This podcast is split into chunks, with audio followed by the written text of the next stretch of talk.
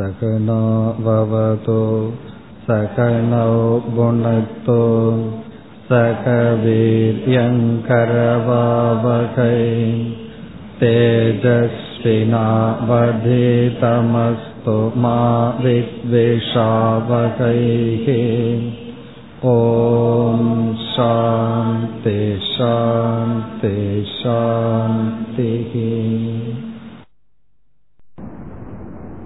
சென்ற வகுப்பில் நாம் பார்த்த கருத்தை ஞாபகப்படுத்திக் கொண்டு முகவுரையை தொடர்வோம். முதலில் நாம் பார்த்த கருத்து புருஷார்த்தக என்ற தலைப்பில். புருஷார்த்தம் என்றால் நம்மால் முயற்சி செய்து அடையப்படுகின்ற முடிவுக்கு புருஷார்த்தம் என்று சொல்லப்படுகிறது. நம்முடைய அனுபவத்தில் பார்த்தால் ஒவ்வொரு மனிதனுக்கும் ஒவ்வொரு விதமான முடிவுகள் இருப்பதாக தோன்றலாம். ஆனால் சாஸ்திரம் அதை என்ன செய்கின்றது?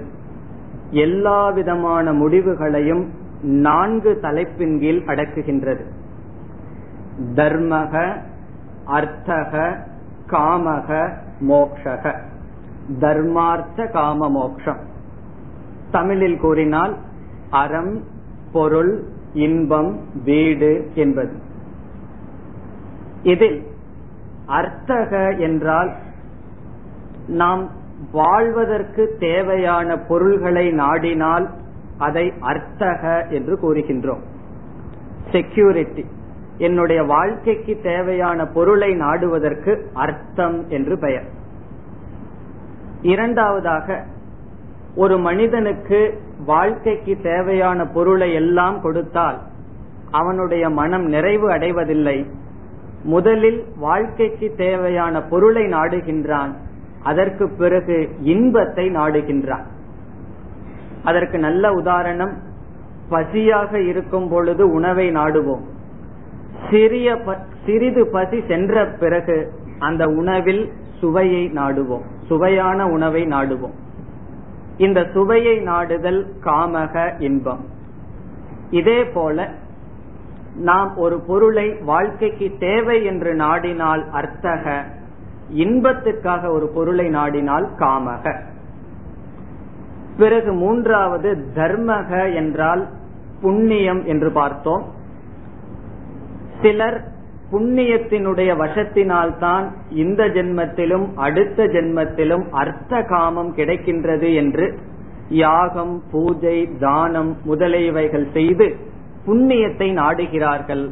அப்படி புண்ணியத்தை நாம் நாடினால் அதற்கு தர்மக என்று பெயர். பிறகு நான்காவதாக மோக்ஷக. மோக்ஷக என்றால் சம்சாரத்திலிருந்து விடுதலை. சம்சாரம் என்றால் மானச தாபக என்று பார்த்தோம். நம்முடைய மனம் நம்மை துக்கப்படுத்துகின்றது. நம்முடைய மனதில் இருக்கின்ற காம குரோத லோபம் முதலியவைகள் சம்சாரம் என்று சொல்லப்படுகிறது. இதிலிருந்து விடுதலை அடைவதற்கு மோக்ஷம் மோக்ஷக என்று பார்த்தோம். ஆகவே முதலில் நாம் பார்த்த கருத்து புருஷார்த்தக என்பது இரண்டாவதாக நாம் எடுத்துக்கொண்டது சாஸ்திரம் என்ற தலைப்பில் சில கருத்துக்களை பார்த்தோம். இந்த புருஷார்த்தத்திற்கு எது துணை புரிகின்றதோ அதற்கு சாஸ்திரம் என்று பெயர். இப்ப சாஸ்திரம் நான்கு புருஷார்த்தங்களை அடைவதற்கு துணை புரிகிறது. இந்த சாஸ்திரம் வேதக என்று நாம் பார்த்தோம். வேதம் என்று சொல்வதற்கு காரணம் புருஷார்த்த சாதனத்தை அறிவிப்பதனால் வேதம் என்று பார்த்தோம். இந்த வேதத்திற்கு இனி ஒரு சொல் பார்த்தோம் ஸ்ருதி என்று. ஏன் வேதத்திற்கு ஸ்ருதி என்ற சொல் வந்தது? பரம்பரையாக குரு சிஷ்யன் மூலமாக கேட்டு வருவதனால் இதற்கு ஸ்ருதி. பிறகு வேதத்தில் இனி ஒரு முக்கியமான கருத்து அபௌருஷேயம். இந்த வேதம் மனிதனால் தோற்றுவித்தது அல்ல ஈஸ்வரனிடமிருந்து வந்தது என்று பார்த்தோம். அதைத் தொடர்ந்து இந்த வேதத்தில் சொல்லப்பட்டுள்ள கருத்துக்களை மனதில் வைத்து எழுதுகின்ற நூல்களுக்கு ஸ்மிருதி என்று பார்த்தோம். ஸ்மிருதி என்றால் வேதத்தினுடைய கருத்தை மனதில் கொண்டு எழுதுகின்ற கிரந்தங்கள். யாஜ்ஞவல்ய ஸ்மிருதி மனுஸ்மிருதி என்று நம் பல ஸ்மிருதிகள் இருக்கின்றது. அத்துடன் ராமாயணம் மகாபாரதம் இவைகளும் ஸ்மிருதி. இந்த இரண்டுக்கு இதிகாசம் என்று பெயர். பிறகு நமக்கு புராணங்கள் எல்லாம் இருக்கின்றது என்றெல்லாம் பார்த்தோம். பிறகு சாஸ்திரம் என்ற தலைப்பில் இறுதியாக பார்த்த கருத்து இந்த சாஸ்திரத்தை வேதம் என்ற சாஸ்திரத்தை மூன்றாக நாம் பிரிக்கின்றோம். ஒன்று கர்ம காண்டம் இரண்டாவது உபாசனா காண்டம் மூன்றாவது ஞான காண்டம் கர்ம உபாசனா ஞானம் என்று சாஸ்திரத்தை மூன்றாக பிரிக்கின்றோம். இது இரண்டாவது தலைப்பில் நாம் பார்த்தோம். அடுத்த தலைப்பாக நாம் எடுத்துக்கொண்டது வர்ண ஆசிரம தர்மாகா என்பது மூன்றாவது தலைப்பு. வர்ணக என்றால் பிராமண கஷத்திரிய வைஷ்ய சூத்ரன் என்று சமுதாயத்துக்குள் மனிதர்களினுடைய வேறுபாடு வர்ணக என்று சொல்லப்படுகிறது. பிறகு ஆசிரமக என்றால் ஒரு தனி மனிதனுடைய வாழ்க்கை நான்காக பிரிக்கப்படுகின்றது. பிரம்மச்சரிய ஆசிரமக கிரகஸ்த ஆசிரமக வானப்பிரஸ்த ஆசிரமக சந்நியாச ஆசிரமக என்று ஒரு தனி மனிதனுடைய வாழ்க்கை நான்கு படியாக பிரிக்கப்படுகிறது. இதுவரை சென்ற வகுப்பில் பார்த்தோம். இப்பொழுது நாம் மேற்கொண்டு முகவுரையை பார்க்க வேண்டும். வர்ணாசிரம தர்மக என்ற இடத்தில் தர்மக என்ற சொல்லினுடைய பொருள் புருஷார்த்தத்துல தர்மக என்ற இடத்தில் புண்ணியம் என்று பார்த்தோம். இந்த இடத்துல தர்மக என்றால் புண்ணியம் என்று பொருள் அல்ல வாழ்க்கை முறை. நாம் வாழ வேண்டிய நெறி சில ஒழுக்கங்கள் இதற்கு தர்மக என்று பெயர். ஆகவே இங்கு தர்மம் அல்லது தர்மக என்றால் நெறி ஒழுக்கம் சில பண்புகள் அல்லது கடைபிடிக்க வேண்டிய சில நியதிகள். இவைகளுக்கு தர்மக என்று பெயர். இப்பொழுது நாம் இந்த தர்மத்தை இரண்டாக பிரிக்கின்றோம். இந்த இடத்துல தர்மக என்றால் உங்கள் மனதில் என்ன பொருள் ஞாபகத்துக்கு இருக்க வேண்டும் வாழ வேண்டிய முறை நம்மால் பின்பற்ற வேண்டிய சில நியதிகள் ஒழுக்கங்கள் வாழ்க்கை முறை. இந்த தர்மமானது இரண்டாக நாம் பிரிக்கின்றோம். ஒன்று சாமானிய தர்மக. இரண்டாவது விசேஷ தர்மக. ஒன்று சாமானிய தர்மக. இரண்டாவது விசேஷ தர்மக என்று தர்மமானது இரண்டாக பிரிக்கப்படுகிறது. இங்கெல்லாம் இனிமேல் தர்மகங்கிற வார்த்தையை நான் பயன்படுத்தும் பொழுது வாழ்க்கை முறை வாழ வேண்டிய நெறி என்று மனதில் கொண்டு கேட்க வேண்டும்.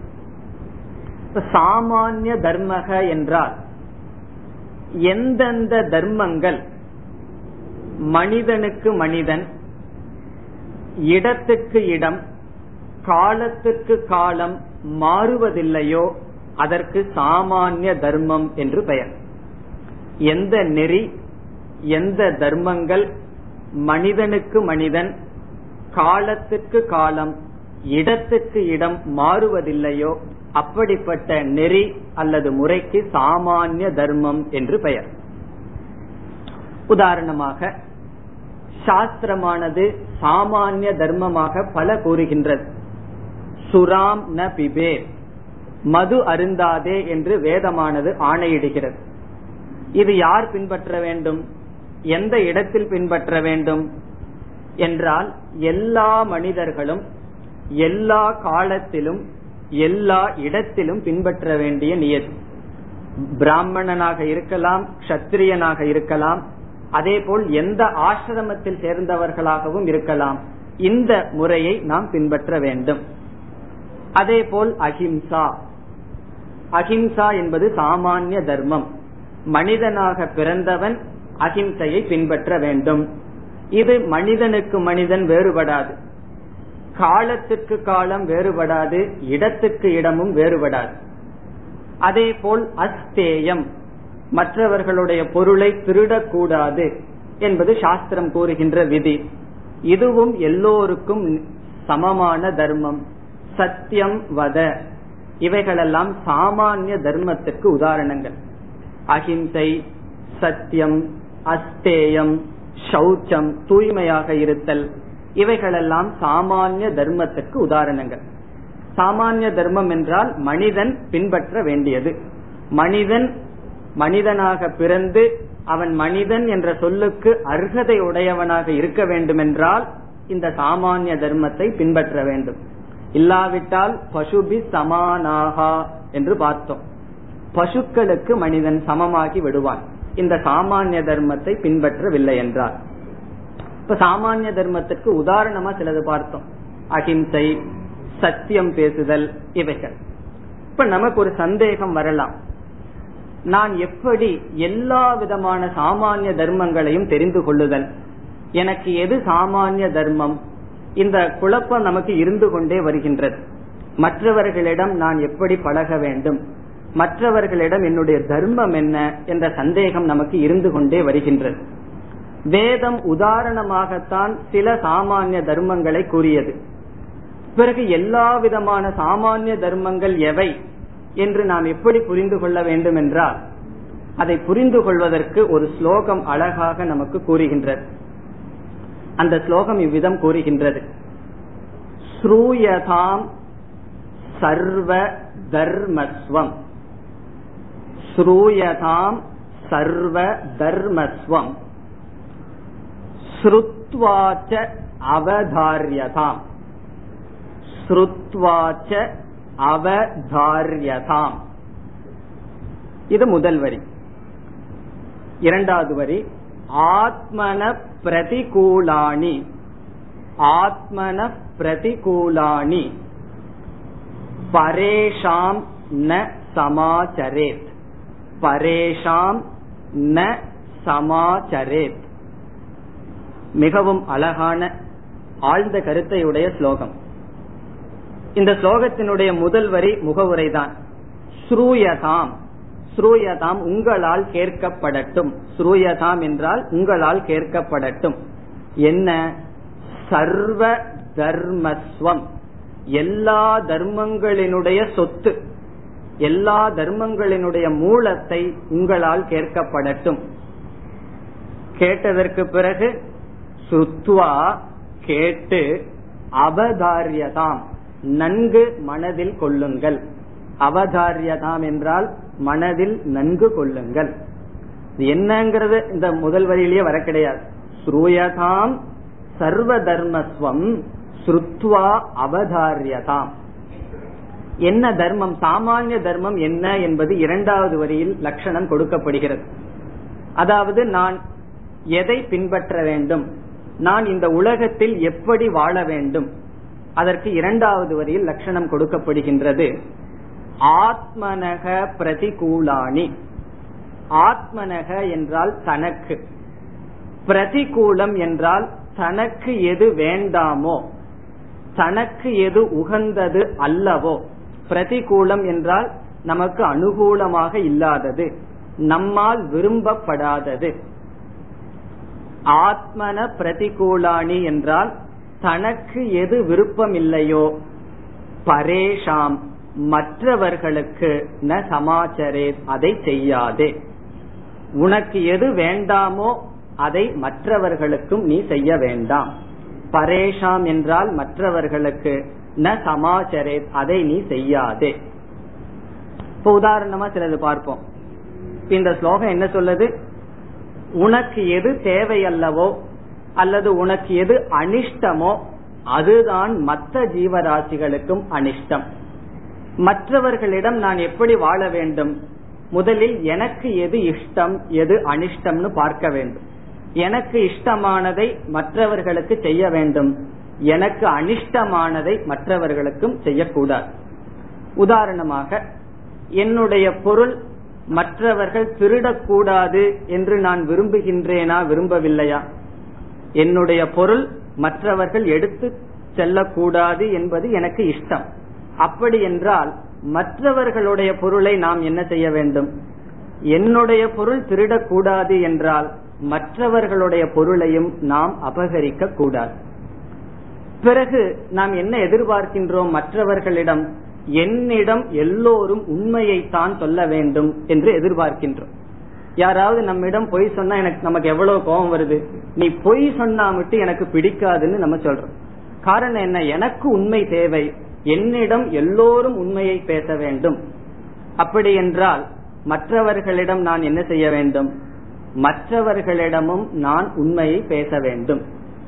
என்னை யாருமே நிந்தனை செய்யக்கூடாது என்று நான் விரும்புகின்றேன். என்னை யாருமே திட்டக்கூடாதுன்னு விரும்புறேன். யாராவது என்ன சில பேர் திட்டுன்னு விரும்புவார்களா? விரும்புவதில்லை. அப்படி என்றால் மற்றவர்களை நாம் என்ன செய்ய வேண்டும்? மற்றவர்களையும் நாம் நிந்திக்க கூடாது. நம்ம ஏதாவது ஒரு தப்பு செஞ்சிட்டோம்னு வச்சுக்கோ. நம்ம என்ன எதிர்பார்க்கிறோம்? நம் நான் மன்னிக்கப்பட வேண்டும் என்று நாம் விரும்புகின்றோம். ஆகவே மற்றவர்கள் தவறு செய்தால் நாம் என்ன செய்ய வேண்டும்? மன்னிக்க வேண்டும். என்னுடைய வீட்டு பிரச்சனைய நாலு பேர் பேசக்கூடாதுன்னு விரும்புகின்றோம். அப்ப நம்ம என்ன செய்யணும்? நாலு பேர்த்து வீட்டு பிரச்சனைய நம்ம பேசிட்டு இருக்க கூடாது. ஆகவே எதெல்லாம் நான் விரும்புகின்றேனோ அதை மற்றவர்களுக்கு செய்ய வேண்டும். இப்ப ஒருவரோட நம்ம விவகாரம் பண்ண வர்றோம். அவருடைய இடத்துல நான் இருந்தால் என்று நினைத்து நான் எதை எதிர்பார்ப்பேனோ அதை அவருக்கு செய்ய வேண்டும். அவர் சொல்லணுங்கிற அவசியம் கிடையாது. என்னை திட்டாதேன்னு ஒருத்தர் நமக்கு சொல்ல வேண்டிய அவசியம் இல்லை. நமக்கே அது தெரியும். ஆகவே எது சாமானிய தர்மம்னா வேதத்தினிடம் கூட செல்ல வேண்டிய அவசியம் இல்லை. என்னை நான் பார்க்க வேண்டும். எனக்கு எது தேவையோ எனக்கு எது இஷ்டமோ அதுதான் மற்ற ஜீவராசிகளுக்கு இஷ்டம். மற்ற ஜீவராசிகளுக்கு இஷ்டம் எனக்கு இஷ்டம் என்று நினைத்து நாம் வாழ்க்கையை செய்தால் அதை சாமானிய தர்மத்தை நாம் பின்பற்றுபவர் ஆகிறோம். அதனால நமக்கு வந்து எனக்கு சாமானிய தர்மம் தெரியலையேன்னு சொல்லக்கூடாது. நான் தெரியாததுனாலதான் தர்மத்தை பின்பற்றல அப்படின்னு சொல்வதற்கு சந்தர்ப்பமே கிடையாது. எனக்கு எது இஷ்டம்னு எனக்கே தெரியாமல் இருக்காது. ஆகவே ஒவ்வொரு நம்முடைய வாழ்க்கையில் செயலும் எனக்கு இஷ்டமானதை மனதில் கொண்டு அதன்படி நம்முடைய வாழ்க்கை அமைய வேண்டும். அப்படி அமைந்தால் நாம் வேதம் கூறிய சாமானிய தர்மத்தை பின்பற்றுபவர்கள் ஆகிறோம். இப்ப சாமானிய தர்மத்துக்கு லட்சணம் என்ன? ஆத்மன பிரதிகூலானி தனக்கு அனிஷ்டமானதை பரேஷாம் மற்றவர்களுக்கு செய்யாதே. இது வந்து ஒரு சூத்திரம் மாதிரி. இதை வச்சு நம்ம அப்ளை பண்ணி பண்ணி எங்கெல்லாம் எப்படியெல்லாம் நாம் நடந்து கொள்ள வேண்டும் என்று நாம் நம்முடைய வாழ்க்கையை அமைக்க வேண்டும். ஆகவே சாமானிய தர்மம் என்பது எல்லா மனிதருக்கும் பொதுவானது எல்லா காலத்திலும் பொதுவானது எல்லா இடத்திலும் பொதுவானது. இனி இரண்டாவதாக விசேஷ தர்மம் என்று கூறினோம் அதை பார்க்க வேண்டும். நான் தர்மத்தை ரெண்டா பிரிச்சிருக்கோம். சாமானிய தர்மம் விசேஷ தர்மக என்று. இந்த விசேஷ தர்மக என்பதைத்தான் ஸ்வதர்மம் என்று சொல்லப்படுகிறது. ஸ்வதர்மம் அல்லது நம்முடைய கடமைகள் என்று சொல்லப்படுகிறது. சாமானிய தர்மமும் கடமைகள் கடமைதான். விசேஷ தர்மமும் கடமைதான். பிறகு வேறுபாடு என்னவென்றால் விசேஷ தர்மம் மனிதனுக்கு மனிதன் காலத்துக்கு காலம் மாறுபடும். விசேஷ தர்மம் என்பது எல்லோராலும் செய்ய வேண்டிய நியதி முறை அல்ல எல்லா காலத்திலும் செய்ய வேண்டியது என்று அல்ல. காலத்துக்கு காலம் மனிதனுக்கு மனிதன் இடத்துக்கு இடம் கூட மாறுபடும். எதனுடைய அடிப்படையில் விசேஷ தர்மங்கள் நாம் குறிப்பாக செய்ய வேண்டிய கடமைகள் இருக்கின்றன என்றால் அதனுடைய பிரிவுதான் வர்ண ஆசிரம தர்மக என்று சொல்லப்படுகிறது. நம்முடைய விசேஷ தர்மம் எதனுடைய அடிப்படையில் அமைகிறது? வர்ணாசிரமத்தினுடைய அடிப்படையில் விசேஷ தர்மங்கள் அமைகின்றது. இப்போ ஒருவனுடைய விசேஷ தர்மம் என்ன என்றால் அவன் என்ன வர்ணத்தை சேர்ந்தவன் எந்த ஆசிரமத்தில் இருப்பவன் அதை பொறுத்து நிர்ணயம் செய்யப்படுகிறது. ஆசிரமம் மாறினால் விசேஷ தர்மம் மாறிவிடும். இப்ப பிரம்மச்சரிய ஆசிரமத்தில் ஒருவன் இருந்தால் அந்த பிரம்மச்சரிய ஆசிரமத்துக்கு என்று சாஸ்திரம் சில தர்மங்கள் கூறுகின்றது. இது எல்லா காலத்திலும் பின்பற்ற வேண்டும் என்பது கிடையாது. காலத்துக்கு காலம் மாறுபடும். அவன் அடுத்த ஆசிரமத்துக்கு சென்று விட்டால் சில தர்மங்கள் மாறுகின்றது. அவனே அடு அதற்கு அடுத்த ஆசிரமத்துக்கு சென்று விட்டால் வேறு சில கடமைகள் சென்று வேறு சில கடமைகள் வருகின்றது. ஆகவே நம்முடைய வாழ்க்கையில் என்னென்ன செயல்கள் கடமைகள் மாற்றத்துக்கு உட்பட்டதோ அவைகளை விசேஷ தர்மம் என்றும் என்னென்ன ஒழுக்க நெறி மாறாமல் பின்பற்ற வேண்டுமோ அதை சாமானிய தர்மம் என்றும் பிரிக்கின்றோம். இனி அடுத்ததாக இந்த வர்ண ஆசிரமத்தில் இருப்பவர்களுடைய விசேஷ தர்மம் என்ன என்று சுருக்கமாக பார்ப்போம். இப்ப பிராமணக என்றால் அந்த பிராமண வர்ணத்தில் ஒருவன் இருந்தால் அவனுடைய விசேஷ தர்மம் என்ன? கீதையில் மற்ற இடங்களில் விரிவாக கூறப்பட்டுள்ளது. நாம் சுருக்கமாக இங்கு பார்ப்போம். பிராமணனுடைய விசேஷ தர்மம் சாஸ்திரத்தை போதித்தல். தர்ம சாஸ்திரமாகட்டும் அல்லது எந்த சாஸ்திரமாகட்டும் உபதேசம் செய்தல். பிறகு இந்திரிய கட்டுப்பாடு முதலிய கட்டுப்பாடுடன் இருத்தல். எளிமையாக வாழ்க்கை மேற்கொள்ளுதல். சத்துவ குணத்துடன் இருத்தல். இவைகளெல்லாம் பிராமணனுடைய விசேஷ தர்மம். சாஸ்திரப்படி பிராமணன் பொருளுக்காக ஒரு காரியத்தை செய்யக்கூடாது. பிறகு அஹிம்சை இவைகளெல்லாம் பிராமணனுடைய விசேஷ தர்மங்கள். அஹிம்சை என்பது சாமானிய தர்மமாகவும் இருக்கும் விசேஷ தர்மமாகவும் இருக்கின்றது. இனி இரண்டாவதாக சத்திரியனுடைய விசேஷ தர்மம் என்ன? சத்திரியனுடைய விசேஷ தர்மம் நாட்டை பாதுகாத்தல். காரணம் என்ன? ஒரு நாட்டை பாதுகாத்தால் தான் அந்த நாட்டினுடைய கலாச்சாரம் பாதுகாக்கப்படும். ஆகவே அவன் நாட்டை பாதுகாத்தல் சமுதாய சேவை செய்தல் இதெல்லாம் கத்திரியனுடைய விசேஷமான தர்மங்கள். இப்போ ஒரு பிராமணனுக்கு ஒரு ஆபத்து வந்ததுன்னு வச்சுக்குவோம். அந்த காலத்துல எல்லாம் புராணத்துல படிப்போம். இந்த ரிஷிகள் யாகம் செய்து கொண்டிருப்பார்கள். யாராவது யாகத்திற்கு இடையூறு செய்தால் அந்த ரிஷிகளே கத்தியோ ஏதோ எடுத்துட்டு செல்ல மாட்டார்கள். அவர்கள் அரசனிடம் வந்து முறையிடுவார்கள்.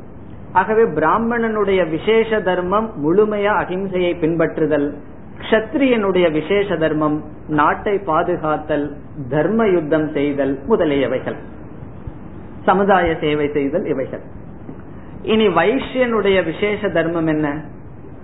வைஷ்யனுடைய விசேஷ தர்மம் வியாபாரம் அல்லது விவசாயம் செய்தல் பயிர் தொழில் செய்தல் இவைகளெல்லாம் வைஷ்யனுடைய விசேஷ தர்மங்கள். அதுல எல்லாம் அந்த காலத்துல சொல்லி இருக்கு அதை நம்ம நினைச்சோம்னா நமக்கு வந்து ஆச்சரியப்படுவோம். ஒருத்தன் எப்படி வியாபாரம் பண்ணணும்னு சொன்னா ஒருவன் வந்து ஒரு பொருளை வாங்க வர்றான்னு வச்சுக்குவோம். அந்த பொருளை எவ்வளவு ரூபாய்க்கு வாங்கணும்னு முதல்ல அவங்கிட்ட சொல்லணுமா? இப்ப வந்து நூறு ரூபாய்க்கு நம்ம ஒரு பொருளை வாங்கி வியாபாரம் பண்றோம். அந்த சாஸ்திரப்படி நான் இதை நூறு ரூபாய்க்கு வாங்கின உன்னால எவ்வளவு கொடுக்க முடியும்னு கேட்கணுமா? அதாவது மூலத்தை சொல்லித்தான் அதை விற்கணுமா? வாங்குறவன் எப்படி வாங்கணும் தெரியுமோ? இதை என்னால இருநூறு ரூபாய் கொடுத்து வாங்க முடியும்னு வாங்கணும். அவன் ஏழையா இருந்தா என்னால நூத்தி பத்து ரூபா தான் கொடுத்து வாங்க முடியும்னு வாங்கணுமா? ஆகவே ஒரு பொருள் எல்லோருக்கும் செல்ல வேண்டும். பொருள் அதிகமாக இருப்பவன் அதே பொருளுக்கு அதிகமாக கொடுத்து வாங்குறான். ஏழையாக இருப்பவன் குறைவாக கொடுத்து வாங்குறான். இந்த ரேஷன் சிஸ்டம் எல்லாம் இப்ப அதான் வந்திருக்கு. எதற்கு இந்த ரேஷன் சிஸ்டம் எல்லாம் வந்திருக்கு அப்படின்னு சொன்னா ஏழையாக இருப்பவர்களுக்கும் பொருள் போய் சேரணும் சொல்லி. இப்படி எல்லாம் அர்த்த சாஸ்திரத்தில் கூறியுள்ளது. வைஷ்யனுடைய தர்மம். இதெல்லாம் புஸ்தகத்துலதான் இப்ப இருக்கு. நம்மளுடைய நடைமுறையில இருக்கா இல்லையாங்கிற கேள்வி கிடையாது. புஸ்தகத்துல இப்படி இருக்குன்னாவது இப்ப தெரிஞ்சுக்குவோமே. இனி சூத்ரனுடைய கடமை என்ன? சூத்ரனுடைய கடமை முன் இருக்கின்ற மூன்று வர்ணத்தாருக்கும் பணிவிடை செய்தல். பிராமண கஷத்திரிய வைஷ்ய. இவர்களுக்கு சரீரத்தில் பணிவிடை செய்தல் தான் சூத்ரனுடைய விசேஷமான தர்மம். காரணம் என்னவென்றால் சூத்ரனுக்கு புத்திய பயன்படுத்துறது ரொம்ப ரேர் ரொம்ப குறைவா பயன்படுத்துவான். சமோ குணம் அதிகமாக இருக்கும். ஆகவே லேபர் சரீரத்தினால் தான் அவனுடைய சமுதாயத்திற்கு அவனுடைய கான்ட்ரிபியூஷன் அவனுடைய பங்கு அமைகின்றது. இவ்விதம் பிராமண சத்திரிய வைஷ்ய சூத்ரக என்று நான்கு வர்ணத்திற்கும் விசேஷ தர்மங்கள் கூறப்பட்டுள்ளது. இந்த நான்கு பேரும் சாமானிய தர்மத்தை பின்பற்றணும். அதுல வந்து சாய்ஸ் கிடையாது. நான்கு பேரும் சாமானிய தர்மத்தை பின்பற்ற வேண்டும். பிறகு விசேஷ தர்மத்தையும் பின்பற்ற வேண்டும். இனி நாம் ஆசிரமத்திற்குள் செல்வோம். ஆசிரமக என்றால் அறிமுகப்படுத்தினோம் பிரம்மச்சரிய கிரகஸ்த வானப்பிரஸ்த சந்நியாச என்று நான்கு ஆசிரமங்கள். இதில் பிரம்மச்சரிய ஆசிரமத்தில் இருப்பவர்களுடைய விசேஷ தர்மம் என்ன? இப்ப இந்த காலத்துல வந்து பிரம்மச்சரிய ஆசிரமம் இல்லைன்னு சொல்ல முடியாது. படிக்கின்ற காலத்தில் மாணவன் மாணவ பருவம் பிரம்மச்சரிய ஆசிரமம். அதுல என்ன செய்ய வேண்டும் என்றால் ஒரே ஒரு காரியம் தான் சொல்லியிருக்கு பிரம்மச்சாரிக்கு சாஸ்திரத்தை படித்தல். சாஸ்திரத்தை படித்தல் வேதத்தை படித்தல் அல்லது அறிவை அடைதல் என்பதுதான் அவர்களுடைய விசேஷமான தர்மம். அதாவது ஸ்பெசிபிக்கா குறிப்பா அதைத்தான் அவர்கள் செய்ய வேண்டும். அதை தவிர வேற எதுவுமே செய்யக்கூடாதுன்னு வேற சொல்லியிருக்கு. அரசியல்ல ஈடுபடக்கூடாது பொருளை சம்பாரிச்சிட்டு இருக்க கூடாது பணத்தை பார்க்க ஆரம்பிச்சோம்னா படிக்கிற புத்தி போயிடும் பணத்தை பார்க்காத வரைக்கும் தான் படிக்க முடியும். ஆகவே ஒரு மாணவன் பொருளை பெற்றோரிடமிருந்து வாங்கலாமே தவிர அவன் பொருளை ஈட்டக்கூடாது. பிறகு குரு குலத்துல அந்த காலத்துல இருந்து சில பணிவிடைகள் செய்தல். இவைகள் எல்லாம் பிரம்மச்சரிய ஆசிரமத்தில் சில விசேஷ தர்மங்கள். குறிப்பா எளிமையான வாழ்க்கை பிரம்மச்சரிய ஆசிரமத்தில் கூறப்படுகிறது. காரணம் என்னவென்றால் படிப்பு வரணும் அப்படின்னா எளிமையாக வாழ்ந்தால்தான் படிக்க முடியும். எங்க சுகம் வாழ்க்கை எடுத்துக்கொள்கின்றோமோ அப்பொழுதே அறிவுக்கும் நமக்கும் சம்பந்தம் அற்று போய்விடும். சுகார்த்தி சேத் தியஜேத் வித்யா. சுகத்துல உனக்கு ஆசை இருந்தால் அறிவை அடைவதை விட்டுவிடு. வித்யார்த்தி சேத் தியஜேத் சுகம். வித்யை ஞானத்தை அடைய வேண்டும் என்றால் சுகத்தை நீ விட வேண்டும் என்று ஒரு ஸ்லோகம் கூறுகிறது. ஆகவே எளிமையான வாழ்க்கை வேதம் படித்தல் அல்லது ஏதோ ஒரு அறிவை பெறுவது என்றால் பிரம்மச்சரிய ஆசிரமத்தில் தான் முடியும். அந்த காலத்துல குருகுலம் என்று இருந்தது. இந்த காலத்திலையும் படிக்கிறார்கள். ஏதோ ஒன்று படிக்க படித்தல் என்பது பிரம்மச்சரிய ஆசிரமத்தில் தான் சம்பவிக்கும். அதனாலதான் நம்ம பார்த்தோம் அப்படின்னா திருமணத்தப்போ இந்த செருப்பு கொடை எல்லாம் கொடுப்பாங்க. அந்த மாப்பிள்ளைக்கு. அது காரணம் என்ன தெரியுமோ? அந்த காலத்துல வந்து பிரம்மச்சாரியா இருக்கும் போது அவன் கொடைய பயன்படுத்தினது கிடையாது செருப்பை பயன்படுத்தினது கிடையாது அவ்வளவு எளிமையா வாழ்ந்திருக்கான். அடுத்த ஆசிரமத்துக்கு போகும்போது சில பொருள்கள் எல்லாம் கொடுக்கப்படுகிறது. இதனுடைய கருத்து வந்து எளிமையான வாழ்க்கை பிரம்மச்சரிய ஆசிரமத்தினுடைய விசேஷ தர்மம். இனி இரண்டாவது பிரம்மச்சரிய ஆசிரமத்திலிருந்து கிரகஸ்த ஆசிரமத்திற்கு ஒருவன் செல்கின்றான். அவர்களுடைய விசேஷ தர்மமாக சாஸ்திரம் என்ன கூறுகின்றது என்பதை இரண்டாவதாக இப்பொழுது பார்ப்போம். கிரகஸ்த ஆசிரமத்தினுடைய விசேஷ தர்மங்கள் ஒன்று யஜ்யம் வேதம் யஜ்யத்தை விசேஷ தர்மமாக கூறுகின்றது. விசேஷ தர்மம் யஜ்யம் என்றால் பலர் படித்திருப்பீர்கள் பஞ்சமகா யஜ்யம் என்று. ஐந்து விதமான யாகம் வழிபாடுகள் கிரகஸ்தாசிரமத்தினுடைய விசேஷ தர்மமாக சொல்லப்படுகிறது. பிறகு இரண்டாவது தானம் என்பது. யஜ்யம் முதல் இரண்டாவது தானம். யஜ்யம் என்றால் என்ன என்பதை பார்ப்போம். யஜ்யம் என்றால் இறை வழிபாடு. இந்த இல்லறத்தில் இருப்பவர்கள் தான் கர்மம் செய்வதற்கு அதிகாரம் உண்டு. விதவிதமான யாகம் செய்தல் சந்தியாவந்தனம் செய்தல் முதலியவைகள் எல்லாம். இந்த யஜ்யம் ஐந்து படியாக சொல்லப்படுகின்றது. முதல் ஈஸ்வரனை குறித்து வழிபடுதல் பூஜை செய்தல் இதெல்லாம் தேவ யஜ்யம் என்று சொல்லப்படுகிறது. இந்த ஐந்தும் இல்லறத்தில் இருப்பவர்களுடைய விசேஷமான தர்மம் அல்லது ஸ்வதர்மம். அதாவது ஒருவருடைய வாழ்க்கை இறை வழிபாட்டுடன் தான் துவங்க வேண்டும் என்று சாஸ்திரம் கூறுகிறது. நமக்கு எவ்வளவுதான் வேலை இருந்தாலும் இறை வழிபாட்டுடன் தான் இல்லறத்தில் இருப்பவர்களுடைய வாழ்க்கை துவங்க வேண்டும். காரணம் பிரம்மச்சாரியாக இருப்பவன் சமுதாயத்திற்குள் நுழையவில்லை.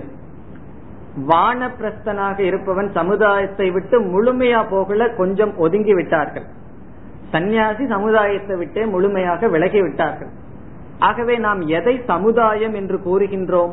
இல்லறத்தில் இருப்பவர்களைத்தான் சமுதாயம் என்று கூறுகின்றோம். ஆகவே ஒரு சமுதாயம் நன்கு அமைய வேண்டும் என்றால் இல்லறத்தில் இருப்பவர்களுடைய வாழ்க்கை முறையை வைத்துத்தான் சமுதாயமே அமைகிறது. இப்பொழுது ஒருவருடைய வீட்டில் ஒரு தந்தை காலையில நேரத்துல எழுந்து எழுந்த உடனே ஸ்நானம் எல்லாம் முடிச்சிட்டு பூஜை அறையில போய் ஒரு பத்து நிமிஷம் பூஜை செய்து விட்டு அவருடைய வாழ்க்கையை துவங்கினால் அந்த குழந்தை என்ன அதை வீட்டில் பார்க்கின்ற குழந்தை என்ன நினைக்கும்? ஒருவனுடைய வாழ்க்கையை இப்படித்தான் துவங்க வேண்டும் என்று அது புரிந்து கொள்ளும். அதை விட்டுட்டு அங்க சில பேர் பெட்லயே உட்காந்து காஃபி சாப்பிடுவார் பிறகு எதுக்கு பல்லு விளக்கணும்னு எனக்கு அடுத்தது புரியல. பெட்லயே காஃபி சாப்பிட்டு வந்து நியூஸ் பேப்பரோட வாழ்க்கையை துவங்கினால் அந்த குழந்தை என்ன நினைக்கும்? இப்படித்தான் நானும் வாழ்க்கையை துவங்க வேண்டும் என்று முடிவு செய்யும். ஆகவே குழந்தைகளை கூறுவது தவறு சொல்வதில் நம்முடைய தவறுதான் காரணம். பெரியவர்களுடைய வாழ்க்கை முறைதான் அடுத்த சமுதாயத்தை உருவாக்குகின்றது. ஆகவே சாஸ்திரம் என்ன கூறுகின்றது? தேவ யஜம் இறை வழிபாடு முதல் கடமையாக சொல்லப்படுகிறது. எப்படி இறை வழிபாடு செய்ய வேண்டும்? அது அவரவர்களுக்கு தெரிந்த விதத்தில் செய்யலாம். ஆனால் இறை வழிபாட்டுடன் தான் இல்லறத்தில் இருப்பவர்களுடைய வாழ்க்கை துவங்க வேண்டும். இரண்டாவதாக ரிஷி யஜ்யம் என்பது ஸ்மிருதி கிரந்தங்களை பல ரிஷிகள் எழுதியுள்ளார்கள். வேதம் என்கின்ற சாஸ்திரம் நமக்கு இருக்கின்றது. இதையெல்லாம் பாதுகாப்பதும் இல்லறத்தில் இருப்பவர்களுடைய கடமை. அந்த புராணங்களை படித்தல் ரிஷிகளுக்கு செய்ய வேண்டிய ரிஷிகளுக்கு செய்ய வேண்டிய கிராட்டிடியூட் நம்முடைய ரிஷிகளுக்கு செய்ய வேண்டிய சாஸ்திரத்தை படித்தல் அதன்படி வாழ்க்கை அமைத்தல் இவைகளெல்லாம் ரிஷி யஜ்ஞக என்று சொல்லப்படுகிறது. பிறகு அடுத்ததாக மூன்றாவது யஜ்யம் என்று சொல்லப்படுவது நம்முடைய பித்ருக்களுக்கு பித்ரு யஜ்ஞக பித்ரு வழிபாடாக மூன்றாவது கடமை. ஏன் பித்ருக்களை வழிபட வேண்டும் என்றால் அவர்கள் அமைத்து கொடுத்த வாழ்க்கை முறைதான் நம்முடைய இந்த வாழ்க்கை. ஆகவே அவர்களுக்கும் நாம் நன்றி கடன் பட்டுள்ளோம். அவர்களுக்கு செய்ய வேண்டியதும் விசேஷ தர்மமாக சொல்லப்படுகிறது. இவ்விதம் ஈஸ்வரன் ஆரம்பிச்சு ரிஷிகளுக்கு வந்து பித்ருக்களுக்கு வந்து அடுத்ததாக மனுஷ்ய யஜக மனுஷ்ய யஜக என்றால் அதிதி பூஜை முதலியவைகள். மற்ற மனிதர்களுக்கு நாம் செய்ய வேண்டிய கடமைகள். மனுஷ்ய யஜ்ஞம் மனிதன் மனிதனை நாம் வழிபடுதல். அதிதியை நாம் வழிபடுதல் முதலியவைகள். வழிபடுதல் என்றால் செய்ய வேண்டிய உபச்சாரத்தை செய்தல் அது மட்டுமில்லாமல் இல்லறத்தில் இருப்பவர்களுக்கு தான் பெரிய பொறுப்பு இருக்கின்றது. பிரம்மச்சாரிக்கும் அவங்க தான் சாப்பாடு போடணும். வானப்பிரஸ்தனுக்கும் அவங்க தான் உணவு கொடுக்கணும். சன்னியாசிக்கும் அவங்க தான் உணவு கொடுக்க வேண்டும். இப்ப வீட்டுல யாராவது ரிட்டையர் இருந்தா அவங்களையும் பார்த்துக்க வேண்டியது இல்லறத்தில் இருப்பவர்கள். அவர்களுடைய குழந்தைகளையும் பார்க்க வேண்டும். பிறகு தான தர்மங்கள் சன்னியாசிகளையும் அவர்கள் தான் பாதுகாக்க வேண்டும். மனுஷ யஜக என்பதெல்லாம் இதில் வருகின்றது. இறுதியாக ஐந்தாவது யஜ்யம் என்பது பூத யஜக பூத யஜ்ஞகன பூதம் சொன்ன ஏதோ? பூத யக்கியம் என்றால் உயிரினங்கள் மனிதனுக்கு கீழ் உள்ள மாடு பசு முதலிய பசு பிறகு மற்ற உயிரினங்கள் ஆடு முதலிய உயிரினங்களுக்கு நாம் செய்ய வேண்டிய கடமைகள். மற்ற உயிரினங்களையும் நாம் பாதுகாக்க வேண்டும். இந்த ஐந்து விதமான யஜ்யங்கள் இல்லறத்தில் இருப்பவர்களுடைய விசேஷ தர்மமாக சொல்லப்படுகிறது. இந்த பூத யஜ்யம் தான் அந்த காலத்துல கோலம்ங்கிற ரூபத்துல எல்லாம் இருந்தது. இந்த அரிசி மாவுல தான் அந்த காலத்துல கோலம் போடுவார்கள். அது எதுக்கு அப்படின்னா எறும்பு வந்து சாப்பிட்டு போட்டும் அதுக்கப்புறம் அடுத்த ஜெனரேஷன் என்ன ஆச்சுன்னா இந்த விதவிதமான கலர் பவுடர்ல போக போட ஆரம்பிச்சிட்டாங்க. இப்ப பிரசண்டா எப்படி இருக்கு தெரியுமோ பிளாஸ்டிக்ல கொண்டு வந்து ஒட்டி வச்சிருது அந்த மாதிரி இருக்கு. எதுக்கு அந்த கோலம் இருந்ததுன்னா அழகுக்கு கிடையாது. அழகு ஒரு விதத்துல இருந்தாலும் அதுல தர்மம் இருந்தது. மற்ற ஜீவராசிகளுக்கு உணவு கொடுக்க வேண்டும் என்ற தர்மம் இருந்தது. அதனுடைய அதனுடைய ஃபார்ம் இருக்கு ஸ்பிரிட் போயாச்சு. ஆனா சாஸ்திரத்துல சொல்லி இருக்கு இவ்விதம் எல்லா ஜீவராசிகளுக்கும் எல்லா ஜீவராசிகளை இறைவனாக கருதி வழிபாடு செய்வதுதான் இல்லறத்தில் இருப்பவர்களுடைய தர்மமாக சொல்லப்படுகிறது. விசேஷ தர்மம். பிறகு அதற்கு அடுத்ததாக தானம் சொல்லப்படுகின்றது. தானம் என்றால் ஒரு பொருளை மற்றவங்களுக்கு கொடுக்கிறது மட்டும் தானம் அல்ல நம்முடைய அறிவை பகிர்ந்து கொள்ளுதல் நம்முடைய காலத்தை மற்றவர்களுக்காக உதவி செய்தல் மற்றவர்களுடைய மேன்மைக்கு பயன்படுத்துதல் இவைகளெல்லாம் தானம் என்ற தலைப்பில் வருகின்றது. காரணம் என்ன? பொருளை ஈட்டுபவர்கள் தான் பொருளை மற்றவர்களுக்கு கொடுக்க முடியும். இல்லறத்தில் இருப்பவர்கள் தான் பொருளை ஈட்டுகின்றார்கள். ஆகவே சாஸ்திரம் அவர்களுக்கு என்ன கடமை கூறுகின்றது? தானம் என்பதும் கடமையாக சொல்லப்படுகிறது. சாதாரணமா யக்ஞக தானம் என்பது வேதத்தில் குறிப்பாக சொல்லப்படுகின்ற இல்லறத்தில் இருப்பவர்களுடைய கடமை. ஆனால் பகவான் கீதையில் இனி ஒன்றையும் சேர்த்திக் கொள்கின்றார் இல்லறத்தில் இருப்பவர்களுக்கு கடமையாக. பகவான் சேர்த்திக் கொண்ட கடமை தபக என்பதையும் சேர்த்திக் கொள்கின்றார். யக்ஞ தான தப கர்ம நத்தியாஜ்யம் காரியமேவ தது. பதினெட்டாவது அத்தியாயத்தில் சொல்ற யஜ்யம் தானம் தபக என்பது ஒருவருடைய கடமை என்று கூறுகின்றார். இந்த தபக என்ற சாதனம் அதாவது தவம் என்ற சாதனம் முழு நேரமாக பின்பற்றுவது வானப்பிரஸ்த ஆசிரமத்தில். இல்லறத்துல வந்து பார்ட் டைமா பின்பற்றணும். அது முழுமையா பின்பற்றுவதல்ல. அதன் ஒரு பகுதியை அல்லது குறைவாக பின்பற்றுதல். ஆனா தபம் என்பது விசேஷமாக வாழ்க்கையே தவமயமாக அமைவது அடுத்த ஆசிரமம் வானப்பிரஸ்த ஆசிரமம். இப்ப வானப்பிரஸ்த ஆசிரமத்துல செய்ய வேண்டிய தபசை எதுக்கு பகவான் கீதையில இல்லறத்தில் இருக்கிறவங்களுக்கே செய்ய சொன்னார் அப்படின்னா அதுக்கு ஒரு காரணம் இருக்கின்றது. என்ன காரணம் என்றால் இப்ப இல்லறத்தில் இருப்பவர்களுக்கு சாஸ்திரம் வந்து சில இன்பங்களை அனுமதி கொடுக்கின்றது. வீட்டை வாங்கிக்கலாம் விதவிதமான வாகங்களை வாகனங்களை வைத்துக் கொள்ளலாம் மூணு வேலைங்கிறத நாலு வேலை சாப்பிட்டுக்கலாம். அப்படின்னு விதவிதமான இந்திரிய இன்பங்கள் இல்லறத்தில் இருப்பவர்களுக்கு அனுமதி கொடுக்கின்றது. பிறகு இந்த இன்ப இன்பத்தை அனுபவிச்சுட்டே நம்ம வாழ்க்கை பூரா வாழ முடியுமான்னு கேட்டோம். அல்லது சிந்திச்சு பார்த்தோம்னா அப்படி நம்ம வாழ முடியாது. காரணம் ஒரு காலத்திலேயாவது ஒரு காலத்துல இந்த முறுக்கு சேடையெல்லாம் நம்ம தியாகம் பண்ணித்தான் ஆகணும். காரணம் என்ன?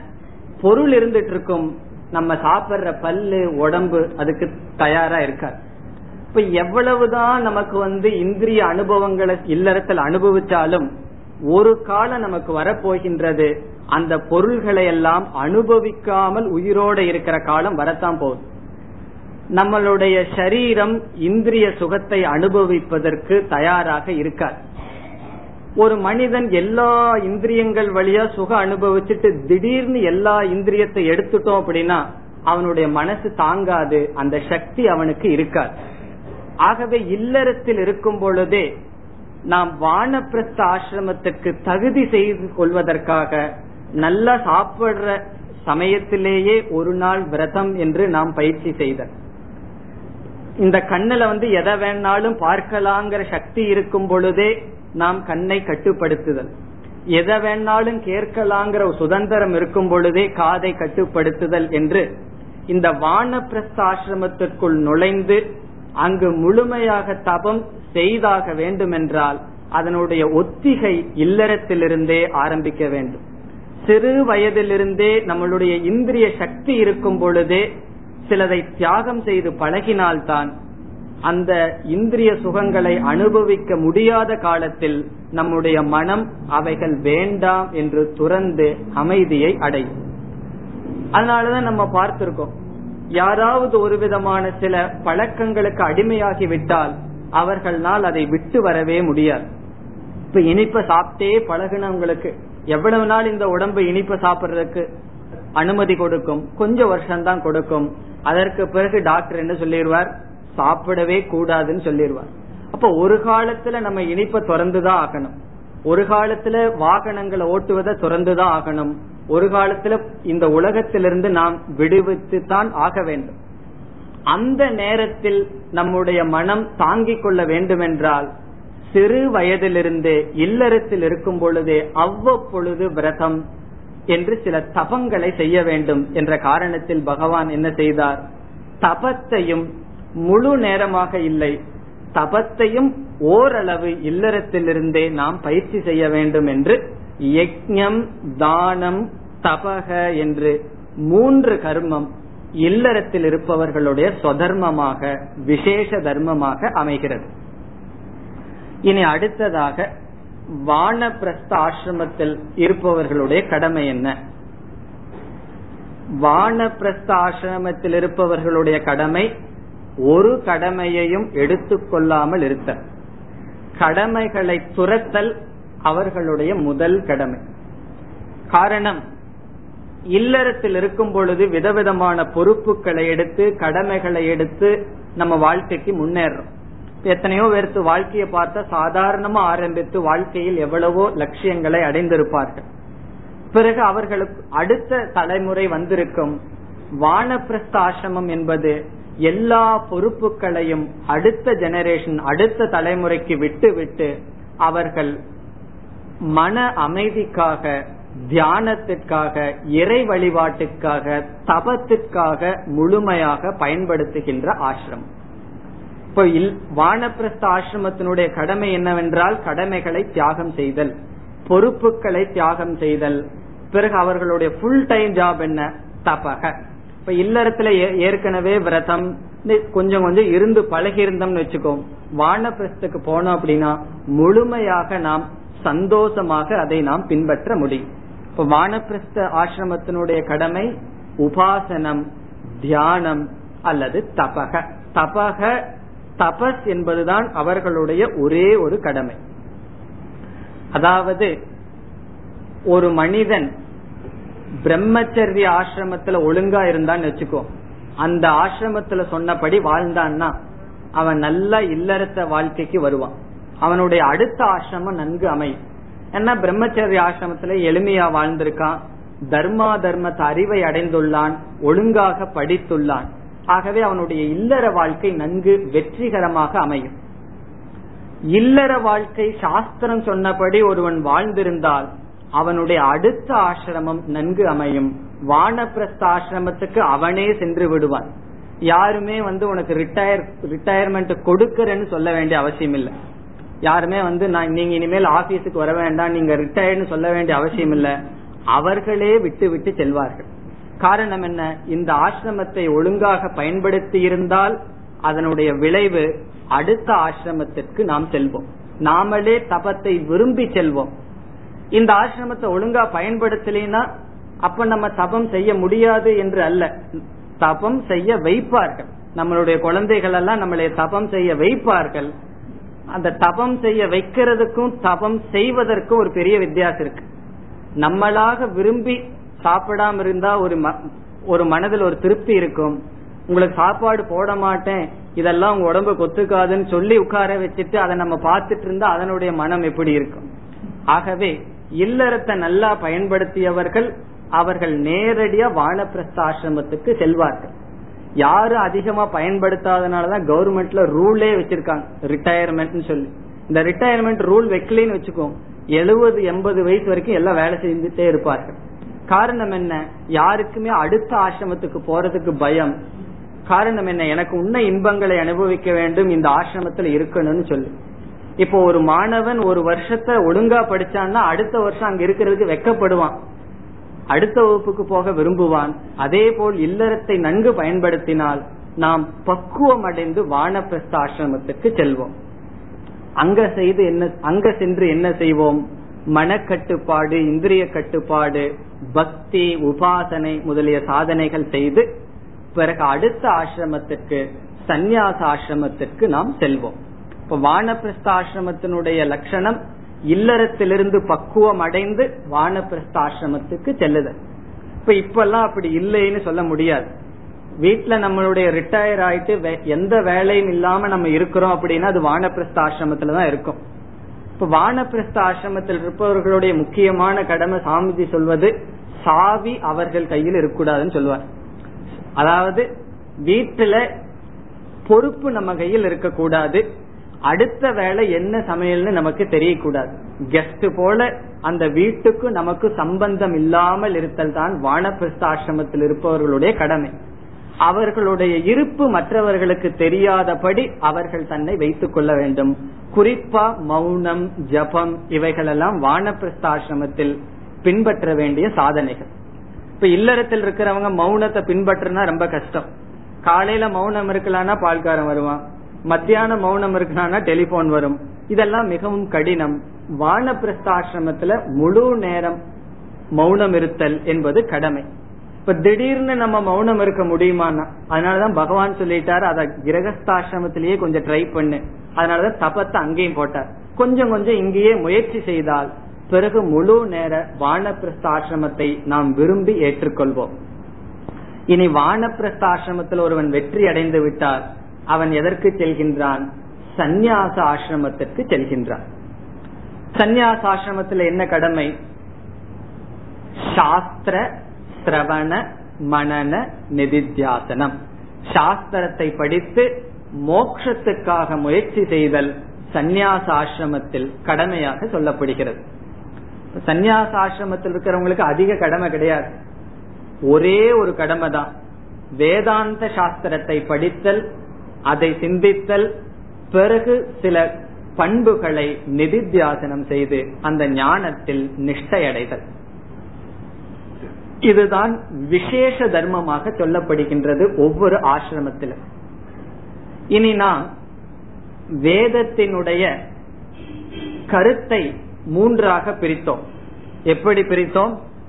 கர்ம காண்டக உபாசனா காண்டக ஞான காண்டகன்னு பிரிச்சோம் பிரம்மச்சரிய ஆசிரமத்தில் இருப்பவர்கள் இப்படிப்பட்ட அறிவை அடைதல் வேத அத்தியனம் பிரம்மச்சரிய ஆசிரமத்தில் இருப்பவர்களுடைய கடமை. வேதத்தினுடைய கர்ம காண்டம் இல்லறத்தில் இருப்பவர்களுடைய கடமை வேதத்தினுடைய உபாசனா காண்டம் வானப்பிரஸ்தாசிரமத்தில் இருப்பவர்களுடைய கடமை வேதத்தில் கூறியுள்ள ஞான காண்டம் சந்நியாசிகளினுடைய கடமை. ஆகவே முழு வேதம் எப்படி நாம் பிரிக்கின்றோம் என்றால் நம்முடைய வாழ்க்கையினுடைய அமைப்பில் வேதமானது பிரிக்கப்படுகிறது. கர்ம காண்டம் யார் பின்பற்ற வேண்டும்? கிரகஸ்தாசிரமத்தில் இருப்பவர்கள் உபாசனா காண்டத்தை பின்பற்றுபவர்கள் பக்தி தியானம் ஜபம் இவைகளெல்லாம். வானப்பிரஸ்தாசிரமத்தில் இருப்பவர்கள் சந்நியாசாசிரமத்தில் இருப்பவர்கள் ஞான யோகத்தை பின்பற்ற வேண்டும். இவ்விதம் தான் வேதமே அமைந்துள்ளது. இப்ப வேதமே நான்கு படிகளாக நம்முடைய வாழ்க்கையை பிரித்து அந்தந்த வாழ்க்கைக்கு அந்தந்த சாதனைகள் கூறியுள்ளது. கர்மயோகம் அல்லது கர்ம காண்டத்தை பின்பற்றுவது இல்லறத்தில் தான் சௌகரியம். உபாசனையை பின்பற்றது வானப்பிரஸ்தாசிரமத்தில் சௌகரியம். பிறகு சந்நியாசாசிரமத்தில் சாஸ்திர சிரவணம் எந்த விதமான தடையும் இன்றி செய்ய முடியும். ஆகவே இதுவரை சாமானிய கர்ம அல்லது சாமானிய தர்மம் விசேஷ தர்மம் என்ற தலைப்பில் சில கருத்துக்களை பார்த்தோம். இப்ப சாமானிய தர்மம் என்றால் என்ன? எல்லா ஆசிரமத்தில் இருப்பவர்களுக்கும் எல்லா வர்ணத்தில் இருப்பவர்களுக்கும் சமமாக பின்பற்ற வேண்டிய வாழ்க்கை முறை வாழ்க்கை நியதி. விசேஷ தர்மம் என்பது ஆசிரமத்திற்கு ஆசிரமம் அது மனிதனுக்கு மனிதன் காலத்திற்கு காலம் மாறுபடுவது. இப்ப சில சமயங்கள்ல சாமானிய தர்மம் ஒன்று இருக்கும். விசேஷ தர்மம் அதற்கு முரண்பாடாக வந்து அமையும். அப்ப நம்ம எதை பின்பற்ற வேண்டும்? என்றால் விசேஷ தர்மத்தை பின்பற்றி சாமானிய தர்மத்தை தியாகம் செய்ய வேண்டும். இப்ப உதாரணமாக சாமானிய தர்மம் அஹிம்சை என்பது. எல்லோருக்கும் பொதுவானது அஹிம்சை என்ற சாமானிய தர்மம். சத்திரியனுடைய விசேஷ தர்மம் என்ன? நாட்டை பாதுகாத்தல். இப்ப தர்ம யுத்தம் என்பது கத்திரியனுடைய விசேஷ தர்மம். இப்போ ஒரு சூழ்நிலையில் ஒரு கத்திரியன் பகைவர்களை கொன்றுதான் நாட்டை பாதுகாக்க வேண்டும் என்றால் இப்பொழுது இங்கு முரண்பாடு வருகின்றது. சாமானிய தர்மம் அகிம்சை இருக்கின்றது. என்னுடைய விசேஷ தர்மம் நாட்டை பாதுகாக்க பகைவர்களை அழிக்க வேண்டியது ஹிம்சைப்படுத்த வேண்டியது இருக்கிறதே என்றால் சாமானிய தர்மத்தை விட்டு விசேஷ தர்மத்தை தான் எடுத்துக்கொள்ள வேண்டும். அத பகவான் கீதையில சொல்றார் ஸ்வதர்மமபி சாவேக்ஷிய ந விகம்பிது மர்ஹதி தர்மாத்தி யுத்தாத் ஸ்ரேயோன்யது கஷத்ரியஸ்ய ந வித்யதே. கஷத்ரியனுக்கு தர்ம யுத்தம் தான் ஸ்ரேயஸ். என்று பகவான் கூறுகின்றார். ஆகவே சாமானிய தர்ம விசேஷ தர்மங்களுக்குள் முரண்பாடு வந்தால் விசேஷ தர்மத்தை பின்பற்ற வேண்டும். இந்த விசேஷ தர்மத்தை பின்பற்ற வேண்டும் என்று சத்திரியன் யார வேணாலும் போய் கொல்லலாம்னு அர்த்தம் கிடையாது. தர்ம யுத்தம் செய்தால் அங்கு அனுமதி உண்டு. இது போல் நம்முடைய வாழ்க்கையில வந்து எது செயல் எப்படி நம்ம வாழணும் எது தர்மம் என்ற குழப்பத்தை நீக்குவதற்காகத்தான் வேதமானது ஆசிரம தர்மத்தினுடைய அடிப்படையில் நம்முடைய வாழ்க்கையை இவ்விதம் கூறுகிறது. இப்ப இத்துடன் மூன்றாவது தலைப்பை நாம் முடித்துக் கொள்கின்றோம். இப்ப மூன்று தலைப்புகள் பார்த்துள்ளோம். ஒன்று புருஷார்த்தக இரண்டு சாஸ்திரம் மூன்று வர்ணாசிரம தர்மக. இதுல ஞாபகம் வைத்துக் கொள்ள வேண்டியது சாமானிய தர்மக விசேஷ தர்மக. இனி அடுத்த தலைப்பை நாம் அறிமுகப்படுத்துவோம் என்று. அடுத்த தலைப்பு கர்மயோக என்பது. கர்மயோகம் என்பது நாம் நான்காவதாக சிந்திக்கின்ற தலைப்பு. இந்த மூன்று தலைப்பும் சாதாரணமான முகவுரை. கர்மயோகத்திலிருந்து நாம் வேதாந்தத்தினுடைய அருகில் வந்துவிட்டோம். புருஷார்த்தத்துல நான்காவது புருஷார்த்தம் என்ன? மோக்ஷக என்பது நான்காவது புருஷார்த்தம். நாம் முதல் மூன்று புருஷார்த்தத்திற்கான மார்க்கத்தையோ வழியையோ சிந்திப்பதற்கு இங்கு வகுப்பு இல்லையே. நான்காவது புருஷார்த்தத்திற்காகத்தானே படிக்கின்றோம். அந்த புருஷார்த்தத்திற்கான சாதனையில் ஈடுபடுகின்றோம். ஆகவே மோக்ஷ சம்பந்தமான முகவுரைக்கு முதல் படி கர்மயோகம் என்கின்ற தலைப்பு. இப்பொழுதுதான் வேதாந்தத்தினுடைய முகவுரைக்கு வருகின்றோம். அதிலும் முதல் படிக்கு வருகின்றோம். கர்ம யோக என்ற சொல்லில் யோக என்ற சொல்லினுடைய பொருள் சாதனம். இந்த யோகங்கிறது பல இடத்துல பல பொருள்கள் வரும். பகவத்கீதையில ஒவ்வொரு அத்தியாயத்திற்கும் யோக யோகன்னு இருக்கு அந்த இடத்துல யோக என்றால் தலைப்பு என்று பொருள். அர்ஜுன விஷாத யோக என்றால் அர்ஜுனனுடைய சோகத்தை கூறுகின்ற தலைப்பையுடைய அத்தியாயம்.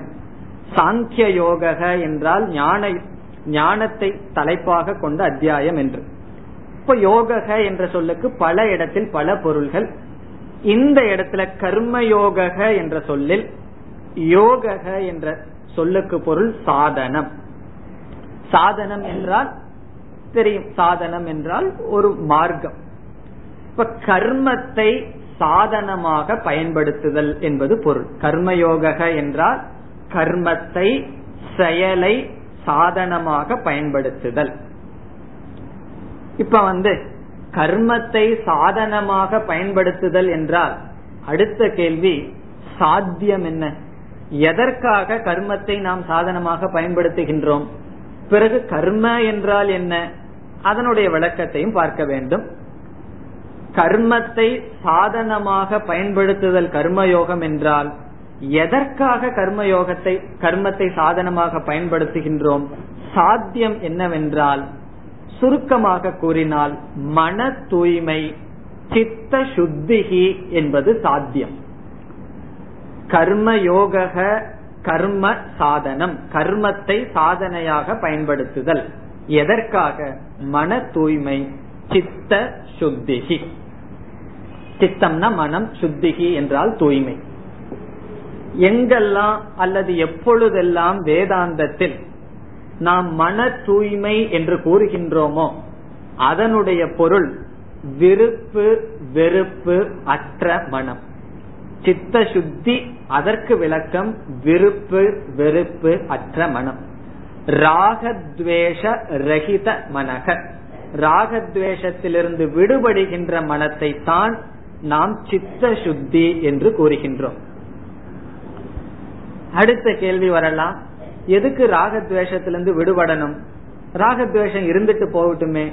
இந்த மோக்ஷத்துக்கும் ராகத்வேஷத்தை விடுறதுக்கும் என்ன சம்பந்தம் என்றால் ஒவ்வொரு மனிதனுக்கும் விவேக சக்தி என்பது இயற்கையாகவே இருக்கின்றது. விவேகம் என்றால் பிரித்து பார்த்தல். விவிச்ச ஜானாதி பிரித்து புரிந்து கொள்வதற்கு விவேகம் என்று பெயர். இது உண்மை இது பொய். இது தர்மம் இது அதர்மம். இது நல்லது இது கெட்டது என்று பிரித்து பார்க்கும் சக்தி இந்த விவேக சக்தி எல்லா ஜீவராசிகளுக்கும் மனிதர்களுக்கும் இருக்கின்றது. எல்லா மனிதர்களுக்கும் இருக்கின்றது. ஆனால் இந்த விவேகமானது ராகத்வேஷத்தினால் மறைக்கப்படுகின்றது. ராகத்வேஷம் விருப்பு வெறுப்புகள் மனதில் இருந்தால் இந்த விவேக சக்தி இருக்கும் இந்த சக்தி வெளிப்படாது. இந்த சக்தி வெளிப்பட வேண்டும் என்றால் மனதில் விருப்பு வெறுப்புகள் நீங்க வேண்டும். மனதில் ராகத்வேஷங்கள் நீங்கினால் மனதில் விவேக சக்தியானது இருக்கின்ற சக்தி வெளிப்படும். இந்த விவேக சக்தி விவேகம் வெளிப்பட்ட உடனே விவேகம் என்ன செய்யும்னா எது நிலையானது எது நிலையற்றது எதை நாட வேண்டும் எதை நாடக்கூடாது என்று தெளிவாக காட்டும். இந்த விவேகம் எதை நான் வாழ்க்கையில் புருஷார்த்தமாக தேர்ந்தெடுக்க வேண்டும் எதை அடைந்தால் அடைந்ததற்கு சமம் எதை அடைந்தால் அது உண்மையில் அடைந்தது அல்ல என்ற சரியான பாதையை விவேகம் காட்ட வேண்டும் என்றால் அந்த விவேக சக்தி வெளிப்பட வேண்டும் என்றால் மனதில் விருப்பு வெறுப்புகள் நீங்க வேண்டும். ஆகவே மனதில் விருப்பு வெறுப்புகள் நீங்கினால் விவேக சக்தி தோன்றும். அந்த விவேகம் எதை நாட வேண்டும் எதை விட வேண்டும். எதை விட வேண்டும்ங்கிற இடத்துல வைராகியம் வரும். எதை நாட வேண்டும் என்பது முமுக்ஷுத்துவம். முமுக்ஷுத்துவம் என்றால் எதை நான் நாட வேண்டும். எதிலிருந்து நான் விடுபட வேண்டும் என்பது வைராகியம் ஆகவே விவேகம் வெளிப்பட்டு அது முமுக்ஷுத்துவ வைராகியமாக மாற வேண்டும் என்றால் மனதில் விருப்பு வெறுப்புகள் நீங்க வேண்டும். விருப்பு வெறுப்புகள் நீங்க விவேக வைராகிய முமுட்சுத்துவங்கள் வரும். இந்த விருப்பு வெறுப்புகளை நீக்குவதற்காக சாஸ்திரத்தில் கூறப்படுகின்ற சாதனம் தான் கர்ம யோக என்ற சாதனம். இப்ப கர்மயோக என்பதுதான் சாதகன் செய்ய வேண்டிய முதல் சாதனை. இந்த சாதனையில் எதை அடைகின்றான்? விருப்பு வெறுப்பிலிருந்து விடுபடுகின்றான். அதனுடைய விளைவு விவேக வைராகிய முமுட்சுத்துவத்தை அடைகின்றார். பிறகு விவேக வைராகிய முமுட்சுத்துவம் எதற்குனா? நம்ம ஞான யோகம்னு ஒரு தலைப்புல சில கருத்து பார்க்க இருக்கின்றோம். அந்த ஞான யோகத்தை பின்பற்றுவதற்கு இவைகள் தகுதியாக அமைகின்றது. ஆகவே மோக்ஷம் என்கின்ற முடிவான சாதனைக்கு ஆரம்பமானபடி கர்மயோக கர்ம யோக என்கின்ற சாதனை. இனி கர்ம யோகத்தினுடைய லட்சணம் என்ன? கர்ம யோகம் எப்படி நமக்கு ராகத்வேஷத்தை நீக்குகிறது? அதனுடைய ஆபரேஷன் கர்ம யோகம்னா என்ன? அது எப்படி நம்முடைய மனதை ராகத்வேஷத்தை நீக்குகின்றது? என்ற தலைப்பை அடுத்த வகுப்பில் பார்ப்போம். ॐ पूर्णमधः पूर्णमिदं पूर्णात् पूर्णमुदच्छते पूर्णस्य पूर्णमादाय पूर्णमेवावशिष्यते ॐ शां तेषां तेषान्तिः